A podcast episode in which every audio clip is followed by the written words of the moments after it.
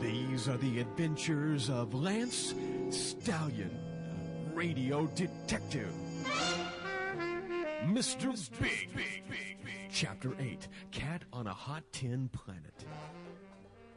Glad you're all right, Jimmy. I owe my life to Mr. Dingo, sir. He rescued me from Mr. Big. Don't remind me. Don't remind me. My life is yours, Mr. Dingo, sir. I am your humble servant, and anything you need ever, I'll do it if it's in my power. Ow! Woo!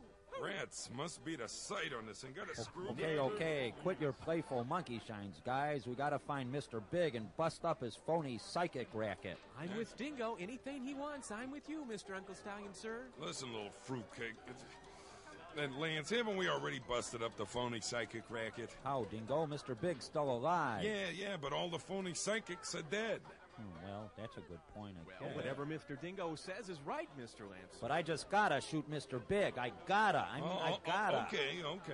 Now, wait a minute, Lance. Oh, what'd you call me? If you think you can needlessly endanger Dingo's life just because you have an itchy trigger finger, well, you have to answer to moi. This is gonna be good. Bye, Jimmy. Boy, Lance, he sure got snotty all of a sudden there. Yeah, Dingo, and all because of you. Yeah, it was kind of cute uh, because. Uh, hey, hey, wait a minute, Lance. You reload. here, Dingo. Lance, don't do it, Lance. Better reload.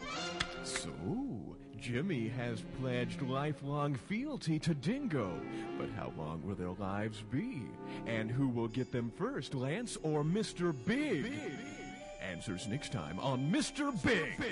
Chapter 9 Lance Stallion Radio Detective. Nice going, you little squirrel.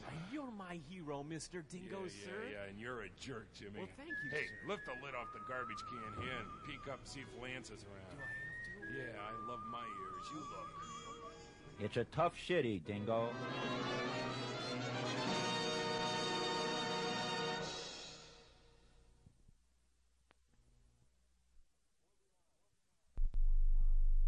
Before we know